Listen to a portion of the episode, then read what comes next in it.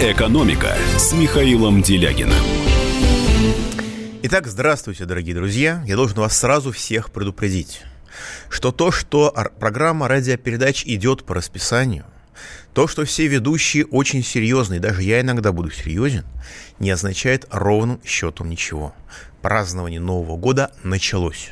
И если вдруг на фоне моего голоса возникнут шумы типа криков «Ура!» или «Гип-гип, ура!» или «Да здравствуют!» или какие-то еще шумы, не пугайтесь, это не сетевые наводки, это э, вся редакция, и не только вся редакция, но и прилегающий к ней кусок Москвы, поддавшийся общему настроению, празднует наступление Нового года. Но, как писал когда-то Валентин Зорин про Америку, а не веселы лица простых граждан. Например, мое лицо, потому что мы с вами отметим Новый год на следующей неделе, в понедельник вечером, когда будет мой последний эфир. А сегодня все серьезно. И в связи с этим я должен отметить, не могу не отреагировать на призыв садиться на диету не за 2-3 дня до Нового года, а пораньше. Это абсолютно правильный подход. Вообще врачи и диетологи рекомендуют садиться на диету за 2-3 года до 31 декабря. Тогда вы подойдете к Новому году стройными, подтянутыми и сможете есть сколько захотите. А если вы опоздали, э, хотя бы уже за полтора года до 31 декабря уже, в общем-то, на диету садиться не очень интересно. Ну, конечно, лучше всего садиться за пятилетку. Насчет того, что нужно приходить на новогоднее празднование в обтянутом костюме, чтобы вот было строго по фигуре, и каждые 20 э, грамм мяса, так сказать, рельефно выделялись в этом костюме и сдерживали вас, я предлагу, предложу свой рецепт. Приходите в костюме общей химической защиты. Это такой большой резиновый комбинезон. Поверьте, все будут смотреть на вас и только на вас, и вы сможете есть сколько хотите. И даже пить сколько хотите, никто вас сдерживать не то что не будет, а просто не сможет и даже не захочет. Ну, а теперь голосование, дорогие друзья. Как обычно, голосование очень простое. Оно не связано с темой Нового года, оно связано с текущими политическими новостями. Боитесь ли вы врачей? Вот так вот, такой резкий переход от празднования к прозе жизни. Потому что, когда я был маленький, врачи нас лечили. И мысль о том, что врач чего-то может не знать, мы, конечно, это понимали.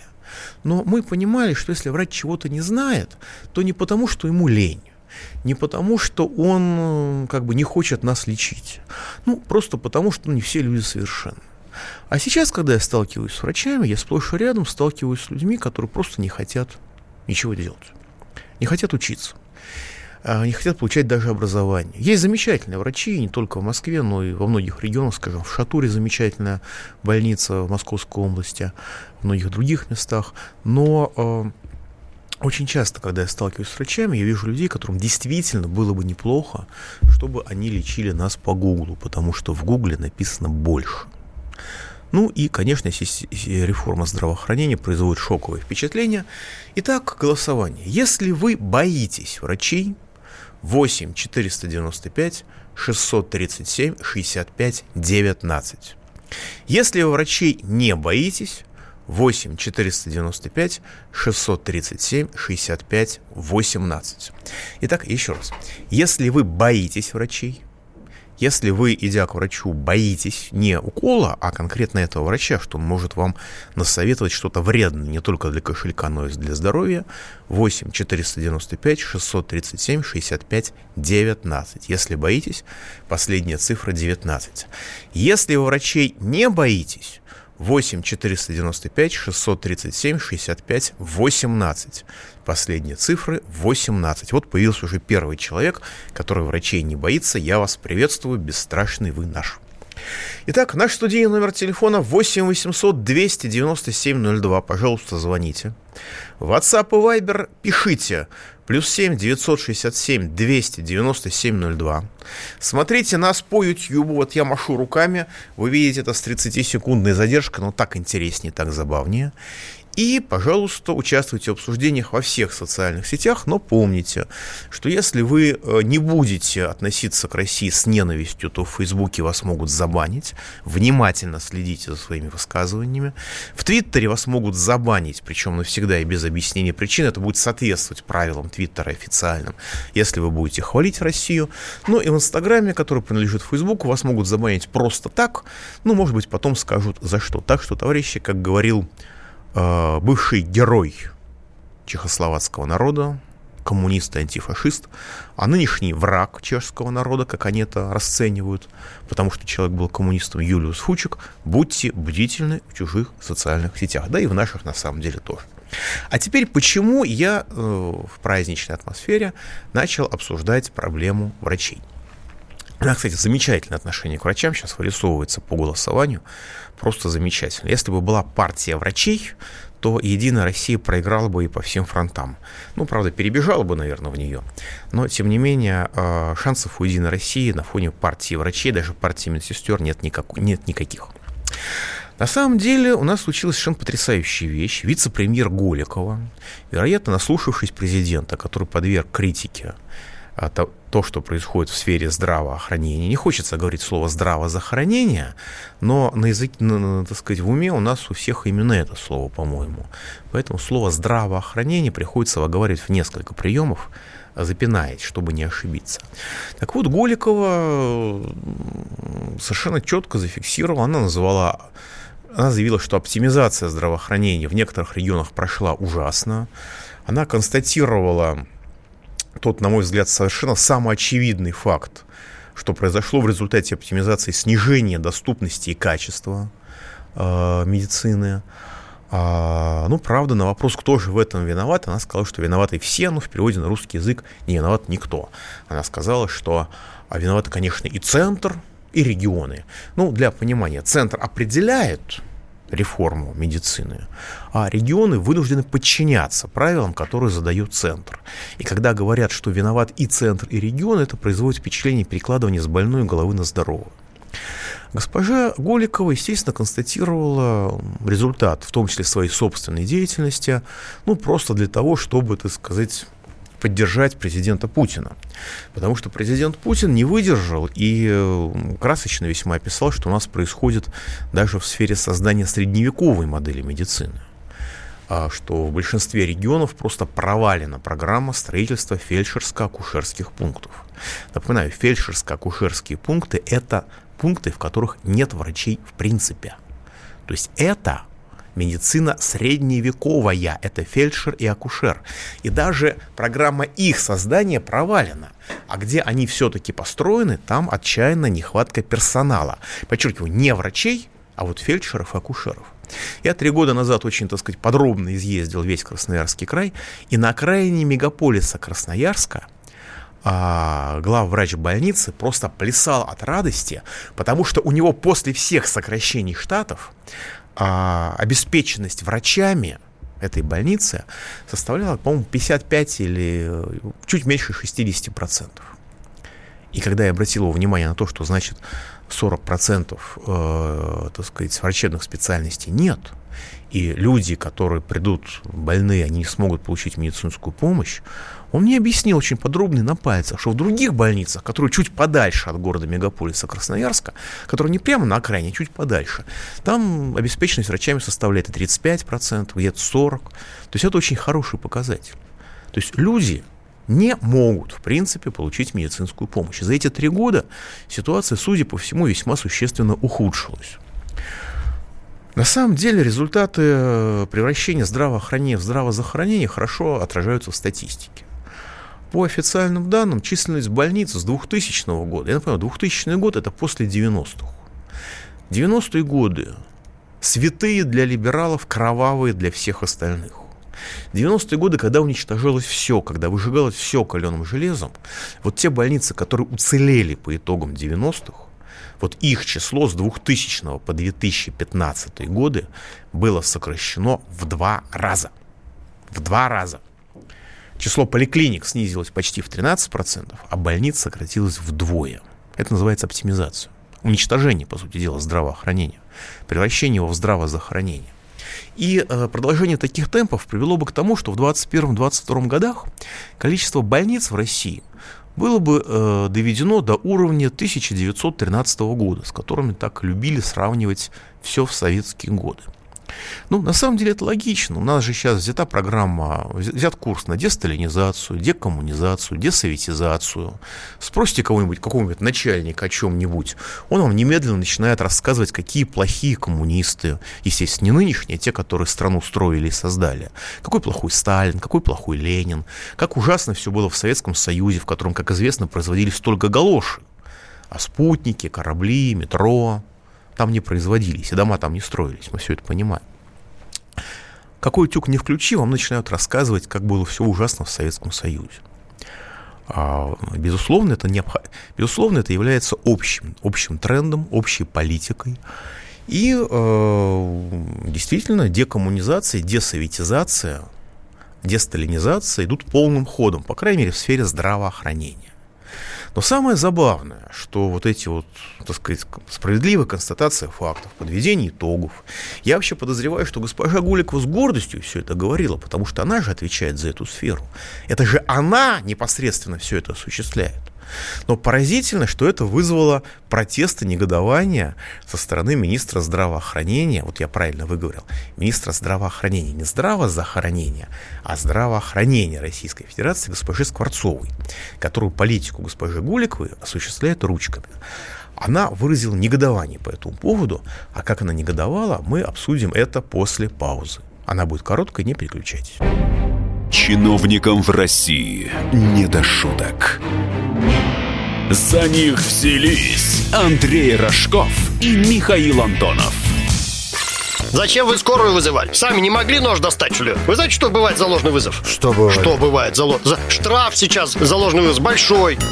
Господа депутаты, наш я собрал вас здесь, чтобы сообщить на пренеприятнейшее на известнее на. Нам, значит, нечего больше на запрещать на.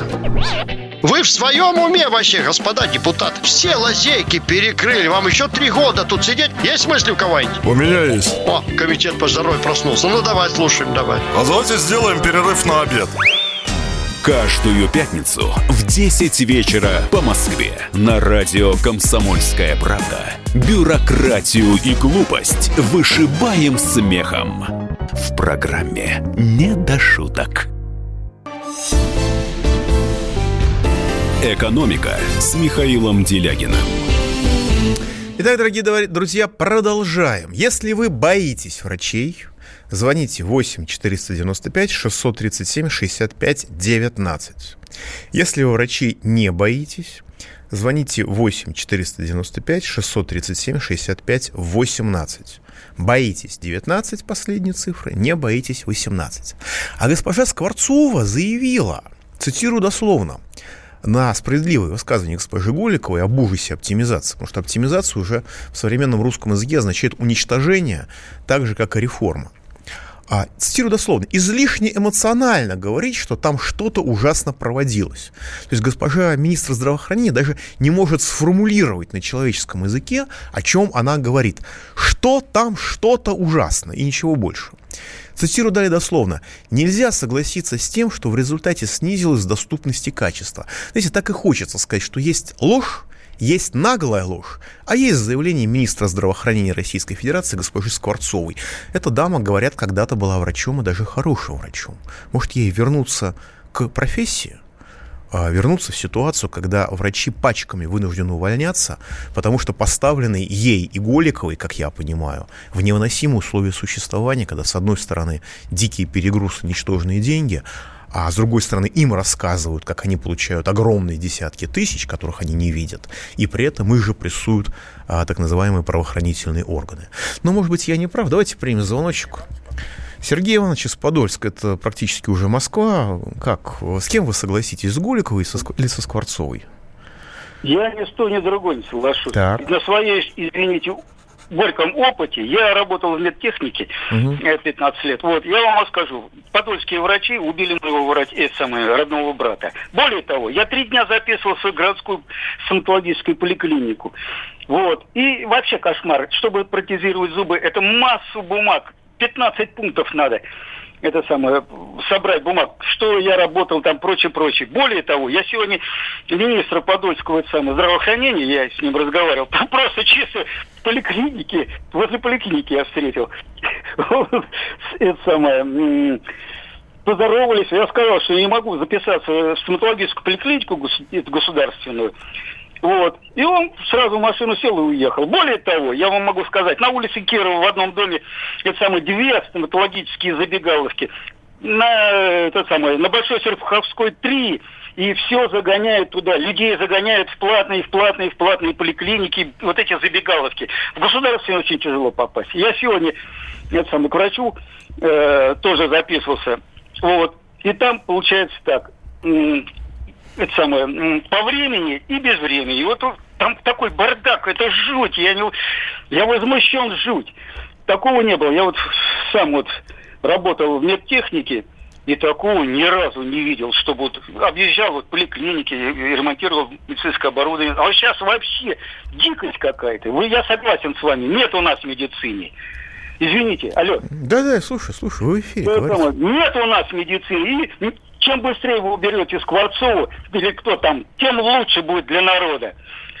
Народ будет целее э, и здоровше. Уберите ее, пожалуйста. Я вот прошу вас. Ну, вот. я-то не могу, я-то не могу, я бы ее убирать не стал, я бы их всех под суд бы отдал за то, что они творят.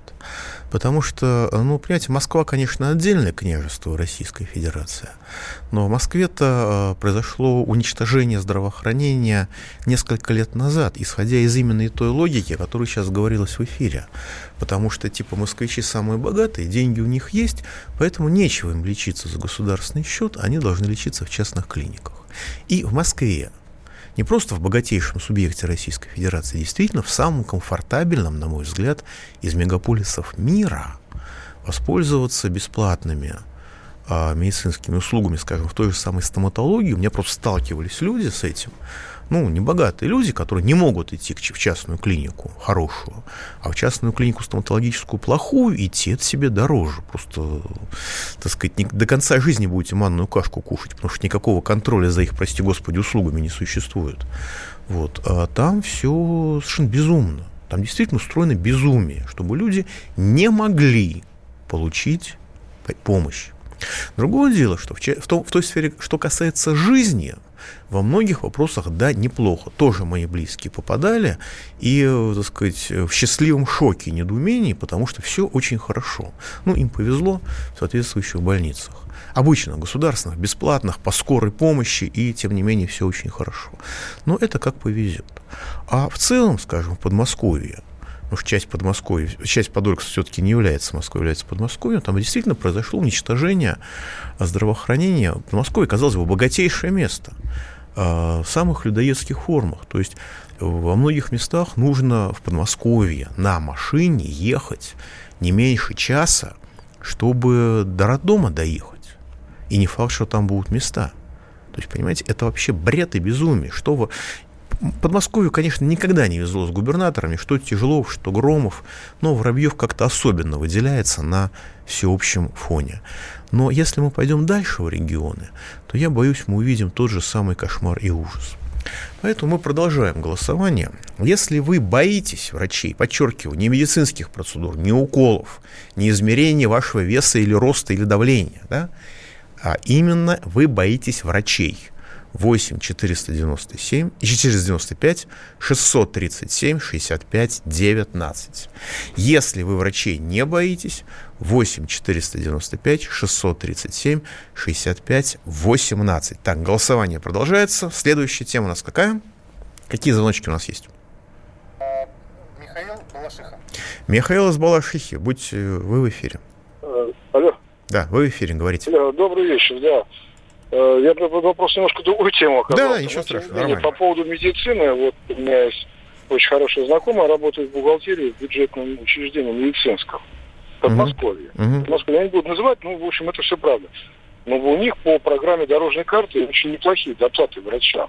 Uh-huh. Вот насколько я слышал, понимаю. И почему врачи жалуются, а, значит, где-то в глубинке на недоплату, мне непонятно. Почему? Потому что программа эта, по идее, она должна распространяться ну, на всю территорию. То есть, получается, где-то платят, а где-то не платят, что ли? Элементарно, да, это я могу объяснить. Это я могу объяснить очень просто. У нас э, школьное образование и здравоохранение находятся в ведении регионов, за исключением так сказать, некоторых небольших сегментов. И поэтому очень легко в Москве у школьного учителя, скажем, зарплата может быть 70 тысяч рублей. Собственно, и есть такая зарплата. И если человек получает, имеет какие-то прибавки, там, то он получает больше. А в, извините, Мордовии она может быть 3600 рублей. Ну, сейчас уже нет, потому что уже э, гарантирован прожиточный минимум, но 10 тысяч совершенно спокойно за те же самые нагрузки. И с врачами то же самое – вы можете попасть в программу, вы можете не попасть в программу. Даже в Подмосковье, то, что я слышу, есть районы, которые под программу попали, и отдельные, и отдельные больницы, поликлиники, а есть, которые не попали. Там главврач не подсуетился, или там не хватило, или что-то еще, или признали неприоритетным. То есть здесь тоже все по-разному. И, э, к сожалению, та сфера, где наше государство, по сути дела, не существует, потому что свои обязанности она перебросила на регионы. Одной рукой регионы деньги забирают, а другой рукой перебрасывает на них обязанности. Есть губернатор, скажем, как Орловский, э, Клычков, э, он коммунист, он из КПРФ, но настоящий коммунист, он не из КПРФ, он честный. И он говорит, что вот меня требовало Министерство финансов закрыть школы под угрозой лишения меня трансфертов. А я, что называется, от этого дела отбивался и в итоге отбился. Наверное, то же самое происходит и с больницами. Но не все могут отбиться. Не все. И, э, значит, мы переходим к следующей теме. То... Да, давайте еще звоночек примем. Надежда Михайловна из Саратова в эфире. Здравствуйте, Михаил Геннадьевич. Здравствуйте. Это вам звонит Саратов Надежда Михайловна. У меня, конечно, вопрос немножко не по существу. Ничего. Угу. Но мне хочется задать вам вопрос, нам к вам сложно дозвониться. Вот скажите, почему, почему вот сегодня, вчера говорили, что наши подписали нашим э, это ну, газ, по газу. Нашим хотят, ну, чтобы мы заплатили 3 миллиарда долларов Украине. Хотя до этого мы не хотели платить эту сумму. Но так присудил арбитражный суд. Но нигде не говорится, а за что мы дали, должны заплатить эти деньги. Мы ведь давали в долг вот этому Януковичу. Понятно. Если совсем грубо, то за терпимость к фашизму мы должны заплатить. За то, что мы считаем нынешнюю оккупированную Украину фашистами, обычным государством, таким же, как и все остальные. Понимаете, если вы к бешеным собакам относитесь как к обычной собачке и как к совершенно нормальной реальности, если вы ее гладите, если вы ее кормите, то она вас искусает, и вам придется делать уколы от бешенства, очень болезненные. Вот российское государство относится к оккупированной фашистами Украине как к обычному, совершенно нормальному государству. И за это формально должен расплачиваться «Газпром», а де-факто платит не «Газпром», платим мы все – это потрясающая совершенно махинация, которую осуществил Стокгольмский международный арбитраж. Суд, который до этого считался вполне себе респектабельным, вполне себе нормальным, но показал, что он полностью политически ангажирован. И почему мы признаем этот бред, я понять не могу, честно. То есть вот российское государство занимается тем, что оно кормит бешеных собак. Я, естественно, имею в виду не нормальных людей, которые, которые живут на Украине, а политическую элиту, которая обезумела, так же, как когда-то германская элита обезумела, и э, считает смыслом своего существования ненависть к нам, а мы их кормим. Мы их кормим с момента фашистского переворота. Как это происходит в данном конкретном случае, мы, я, я расскажу подробно после перерыва. Пауза будет короткой, пожалуйста, не переключайтесь. Рожденный в СССР. По матери я из Рязани, по отцу из Тамбова. Доктор исторических наук. Будем раскидываться друзьями, враги придут на наши границы. А потом у них может возникнуть мысль эти границы еще и пересечь. Зав кафедрой международных отношений. Вы знаете, а может быть нам Лаврова-то Анна Карлсона заменить, который вот на крыше живет? Спокойствие, только спокойствие. И просто Николай Платошкин. Мы же с вами сверхдержава не потому, что мы большие, не потому, что у нас ракет много, а потому что от мнения русских очень много зависит, понимаете? Николай Платошкин. Каждую пятницу на радио «Комсомольская правда» в 6 вечера по Москве подводит итоги недели и говорит Ничего, абсолютно ничего, просто нифига, кроме правды. «Экономика» с Михаилом Делягиным. Итак, дорогие друзья, я продолжаю рассказывать, почему э, Российская Федерация, как возник долг Российской Федерации, точнее Газпрома, перед Украиной, точнее перед Нафтогазом, украинским аналогом Газпрома, а, таким расширенным. Значит, э, у нас было соглашение, по которому это стандартное соглашение при э, покупке трубопроводного газа, что страна обязуется, которая приобретает газ, она обязуется купить некоторый минимальный объем газа. Если э, ей этот минимальный объем газа не нужен, и она берет газа меньше, чем предусмотрено договором, она все равно оплачивает минимальный объем газа, предусмотренный договором. Это называется «бери или плати». И вот э, Украина, поскольку она занималась уничтожением своей экономики, менее, менее эффективно, чем сейчас, но тем не менее занималась, она э, покупала существенно меньше газа, чем она же э, подписала с нами в рамках соглашения.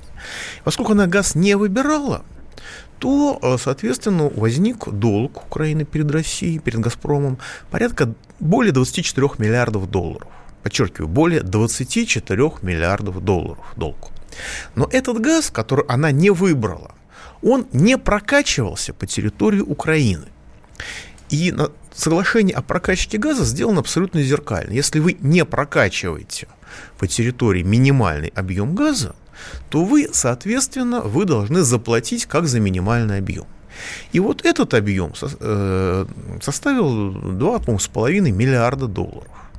То есть а, более 24 миллиардов Украина была должна «Газпрому» за то, что она не купила минимальные объемы газа, но поскольку она а, не купила эти объемы, то за, прокач... за то, что «Газпром» не прокачивал по территории Украины не купленный Украиной газ, «Газпром» должен был Украине 2,5 миллиарда долларов.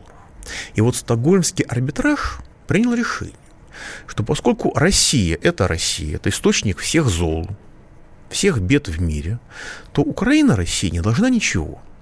А Россия Украине должна все. Долг Украины перед нами за невыбранный газ в 24, более чем 24 миллиарда долларов. Они сказали, что этого долга не существует. Не украинцы, Стокгольм сказал.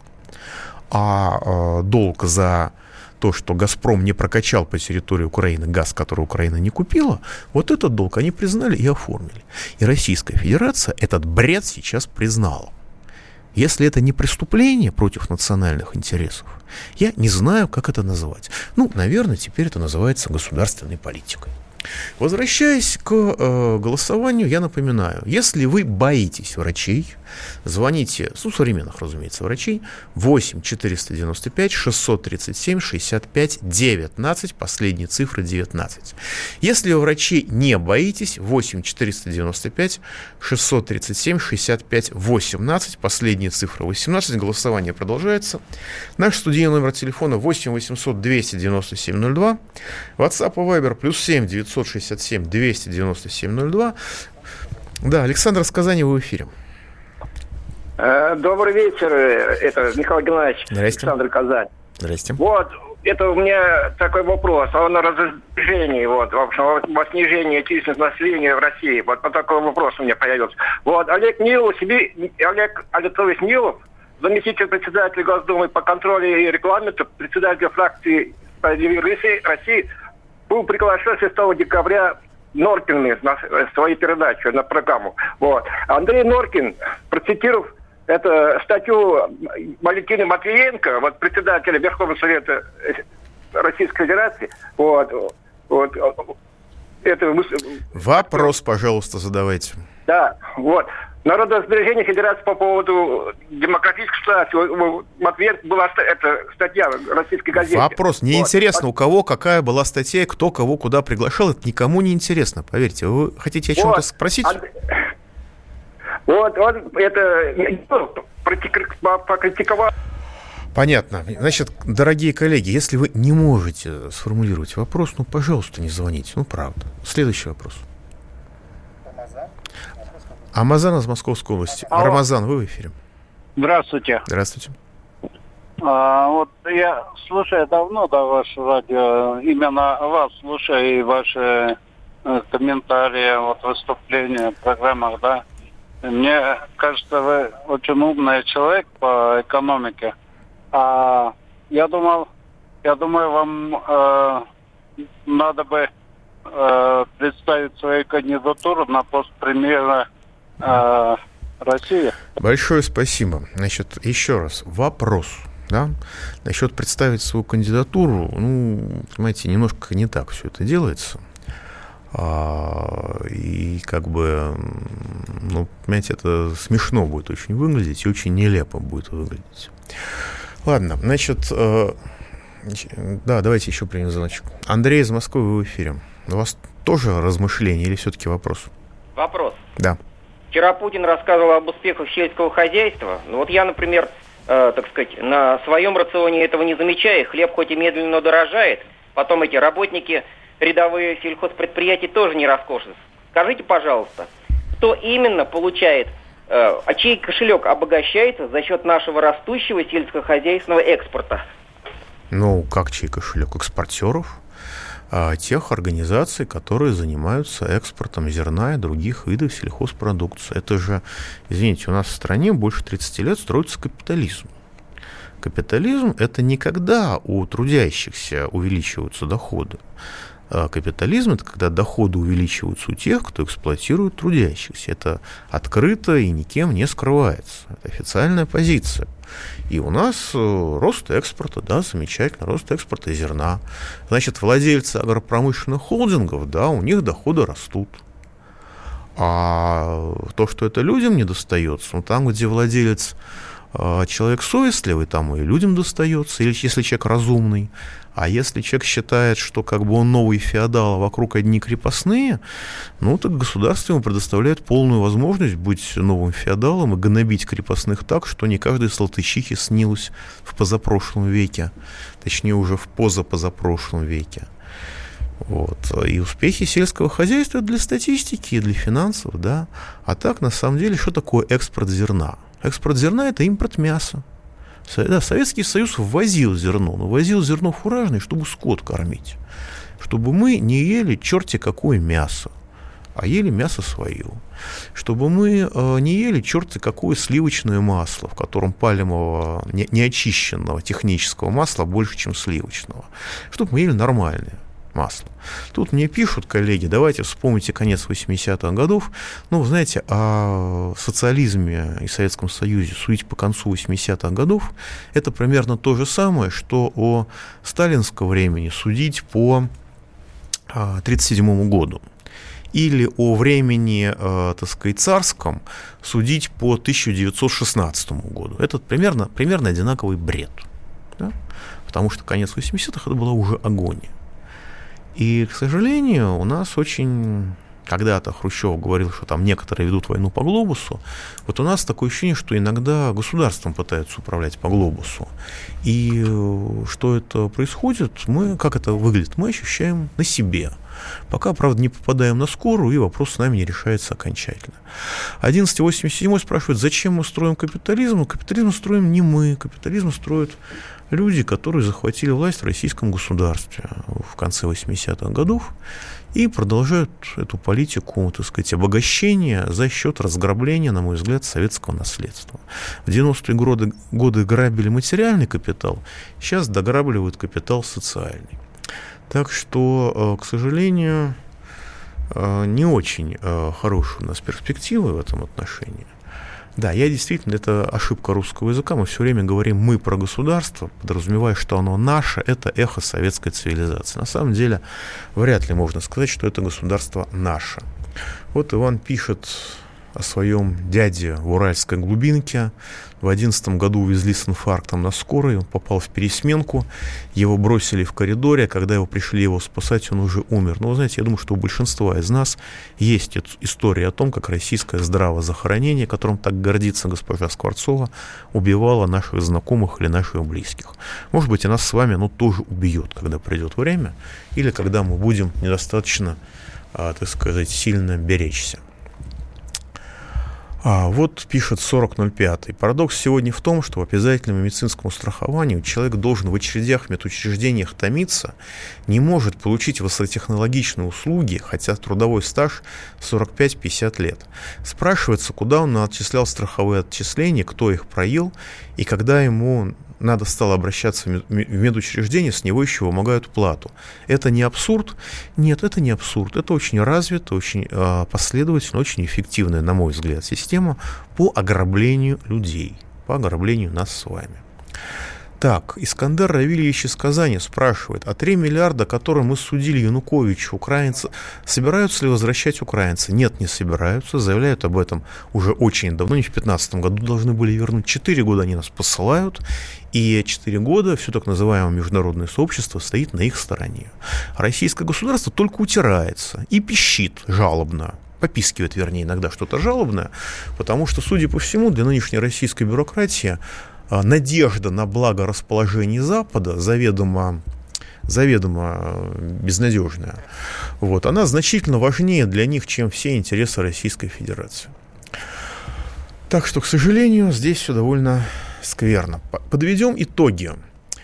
Проголосовало почти 300 человек, это много. 87% боится врачей, 13% врачей не боится. Я думаю, что и смерти эти 13% не боятся тоже. У нас много бесстрашных людей, и это радует. Пауза будет короткая, не переключайтесь. Противоположные взгляды. Оппозиция, я считаю, героями. Твое право считаю. Да, Тина, что ты несешь? Ну а как? Максим, я не смеюсь, но просто нельзя так говорить. Себя послушай. Разные точки зрения. Призывы «надо выходить и устраивать майта» — это нарушение закона. И вообще это может закончиться очень нехорошо. Вы не отдаете себе в этом отчет? О, нет, решили какой-то допрос устраивать. Личный взгляд на главные проблемы. Ты не ездишь на машине? Я не езжу. Ну вот и тогда ну, молчи, отлично. потому что я рассказываю про движение автомобильное, а не про пешеходов. Свобода слова в прямом эфире. Ну, я не причисляю себя популистом. Я причисляю себя к людям, которые действительно отстаивают мнение жителей. Причем не только на словах, но и на деле. Тогда приношу Любовь Соболь свои извинения. Радио «Комсомольская правда». Правда рождается в споре. Две крайности, они всегда опасны. Всегда мир более разноцветный и плохо, когда либо кровь на улицах, либо кровь в застенках.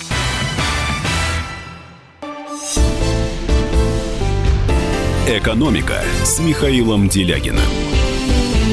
Итак, дорогие друзья, продолжаем. Чем мне нравится вот общаться с вами, те, что вы меня всегда поправляете. Вот Михаил Васильевич пишет. В Москве в Институте неврологии оклады врачей составляют менее 10 тысяч рублей в месяц. Это в федеральном бюджетном учреждении. Напоминаю, это ниже прожиточного минимума.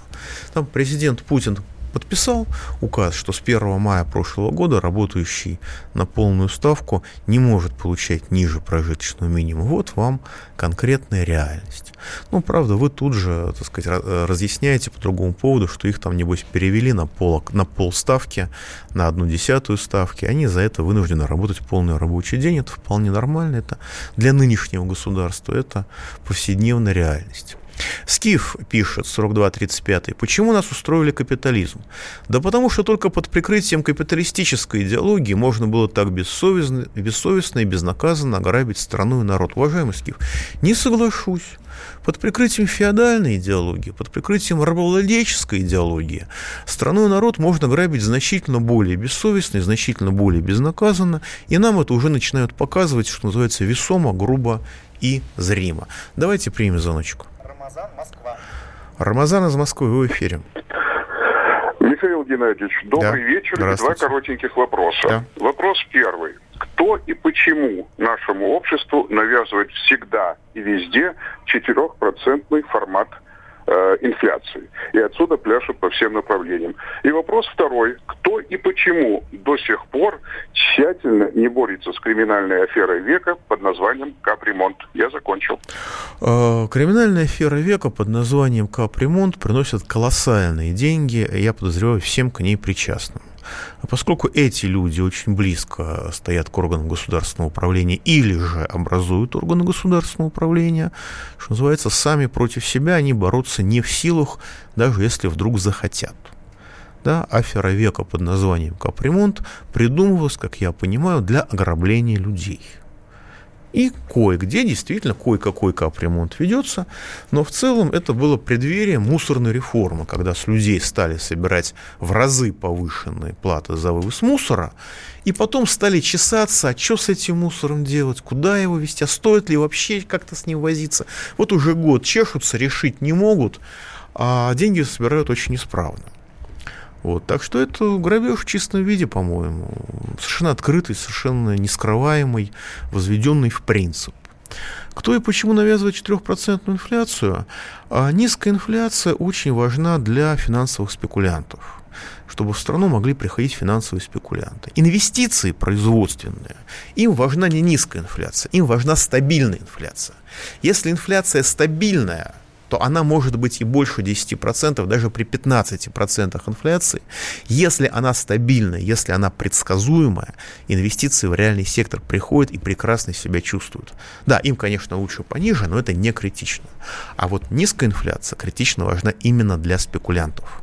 Чтобы можно было знать, что инфляция будет низкой, что рубль будет укрепляться относительно доллара, неважно, что там происходит с экономикой, и тогда иностранцы могут вкладывать в Россию в рублевые инструменты, а, государственные бумаги и получать там 9% годовых, 5% годовых, что в мире, в общем-то, запредельно высоко. Вот э, поддержка таких финансовых спекуляций является сутью нашей позиции, потому что, извините, позиции этого государства, потому что э, либералы, которые управляют социально-экономическим блоком, блоком, это люди, которые обслуживают интересы глобальных спекулянтов. Если вы посмотрите нашу историю, вся наша история с начала 90-х годов – это искусственное при помощи создания искусственного денежного голода, занижение инфляции в интересах финансовых спекулянтов. Дальше происходит девальвация, которая предсказуемо, прогнозируемо и э, финансовые спекулянты наживаются на ней еще больше, а дальше новый цикл укрепления. У нас так было перед девальвацией 98 года, у нас так было перед девальвацией 2008 года, у нас так было перед девальвацией 2014 года, и сейчас у нас тот же самый цикл наблюдается. Я думаю, что до следующего лета рубль тоже будет стабилен или крепким, инфляция будет занижаться, как честно сказал Набиулина в свое время, мы снижаем инфляцию методами, которые ведут к обеднению населения. Сказала на это без всякого стыда, волосы на себе не рвала, и э, в государстве спекулянтов это всех устраивает. Давайте примем звоночек. Сергей Сыктывкара, вы в эфире. Э, здравствуйте. Здравствуйте. А, хотел бы вопрос задать. можно ли во, во времена СССР вернуться, но только уже, как говорится, в нынешние времена? Потому что раньше было все было прекрасно. Все было по полочкам разложено. Простите, пожалуйста, туда... а вам сколько лет, если не секрет? Мне сейчас э, ближе уже к полтиннику. Угу, понятно. Вы знаете, вот э, вы застали Советский Союз, когда уже все, в общем-то, сыпалось. Но даже в лучшие годы Советского Союза вот все по полочкам разложено не было. Наша история совершенно не безоблачна, поверьте. Другое дело, другое дело, что государство искренне пыталось служить народу. У него получалось далеко это не всегда – Иногда этот самый народ приходилось в него стрелять, как там. Новочеркасский расстрел, было еще несколько таких же в начале 60-х. Ну, меньше по масштабу, но тоже ужасных. У нас было огромное количество проблем, у нас было огромное количество трагедий. Это мы задним числом, нам кажется, что все разложено по полочкам на фоне нынешнего бардака. Но фундаментальное отличие советского государства от нынешнего заключается в том, что тогдашнее государство искренне пыталось служить народу. Получалось не всегда. Нынешнее государство, на мой взгляд, народу даже не пытается служить. Вот у него нет в, голове, в системе управления представления о том, что можно служить людям. А как туда вернуться? Ну, знаете, если мы не вернем, то не вернет никто. Я извиняюсь, я, конечно, это, наверное, не очень патриотично. Я очень люблю э, сказку про Гарри Поттера. И там есть момент, когда, значит, его спасает неизвестно кто, и он думает, что это его отец вернулся с того света и его спас. А потом он путешествует во времени, попадает в этот же момент и прячется там за, куст, за кустами, чтобы посмотреть на своего отца, как отец будет его спасать. А отца все нет и нет. И он понимает, что никакого отца не было, что ему самому нужно себя спасать. Вот э, никто не даст нам избавления, ни Бог, ни царь и ни герой. Хотим что-то сделать, придется делать самим. Никто ничего не сделает, поверьте. Это вот чувство исторического одиночества, оно ужасно. Но не придет Ленин и не придет Сталин. Самим придется из своей среды выдвигать Лениных и Сталиных. А если мы их не выдвинем, то выдвинутся сами, в лучшем случае, Горбачева, а то и Власова, которых тоже сейчас уже пруд пруди. Вопрос Михаила, почему, слушайте, Михаил, я не понимаю вопрос, я не специалист в области спорта, почему великий спортсмен не уходит из большого спорта, у него уже 20 лет падают результаты, я не знаю, о чем вы говорите, честно, но, знаете, я думаю, что если спортсмен не уходит из большого спорта, несмотря на падающие результаты, ну, наверное, есть какие-то результаты, которые очень важны для него, и эти результаты растут, а для, просто они важны для него, а не для нас, или мы их не видим. Есть же разные виды спорта. Есть же разные способы оценки. Посмотрите на наших спортсменов, которых забанили за высокие результаты. Но я вполне допускаю, что в каких-то видах спорта спортсмены не хотят показывать слишком высокие результаты, чтобы их просто не забанили. Пауза будет короткой, не переключайтесь. До понедельника. Счастливо. Экономика.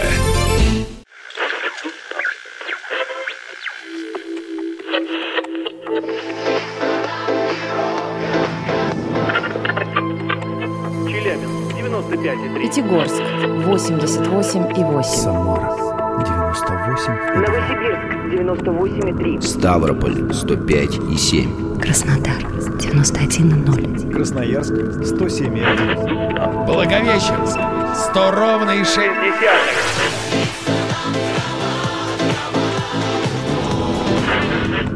Санкт-Петербург 92,0. Москва 97,2.